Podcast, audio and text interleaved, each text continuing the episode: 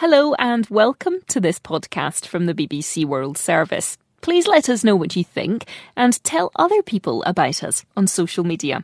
Podcasts from the BBC World Service are supported by advertising. This is a download from BBC Learning English. To find out more, visit our website. Hello and welcome to the English We Speak with me, Feifei. And hello, I'm Neil. You look busy. What are you doing today? Well, I'm getting ready to go shopping. I need to buy a suit jacket, probably grey.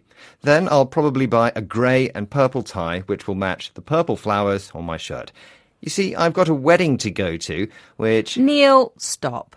You could have just said you were about to go shopping. I don't need all the ins and outs of your trip. The ins and outs? You mean you want directions for which shops I'm going in? Definitely not, Neil. I said the ins and outs. We use the expression the ins and outs as a way to mean all the details.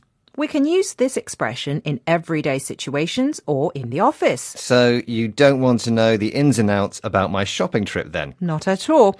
I've seen the clothes you wear, so I have no desire to know the ins and outs of where you go shopping. Well, maybe we can talk less about shopping and more about the details of this expression after these examples.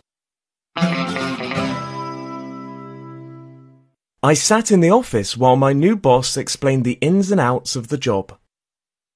Tell me the ins and outs of the backstory behind the film. Keep your email short. We don't need to know all the ins and outs. This is the English we speak from BBC Learning English. We're learning about the expression the ins and outs, which means all the details. It can be used in both personal and professional life.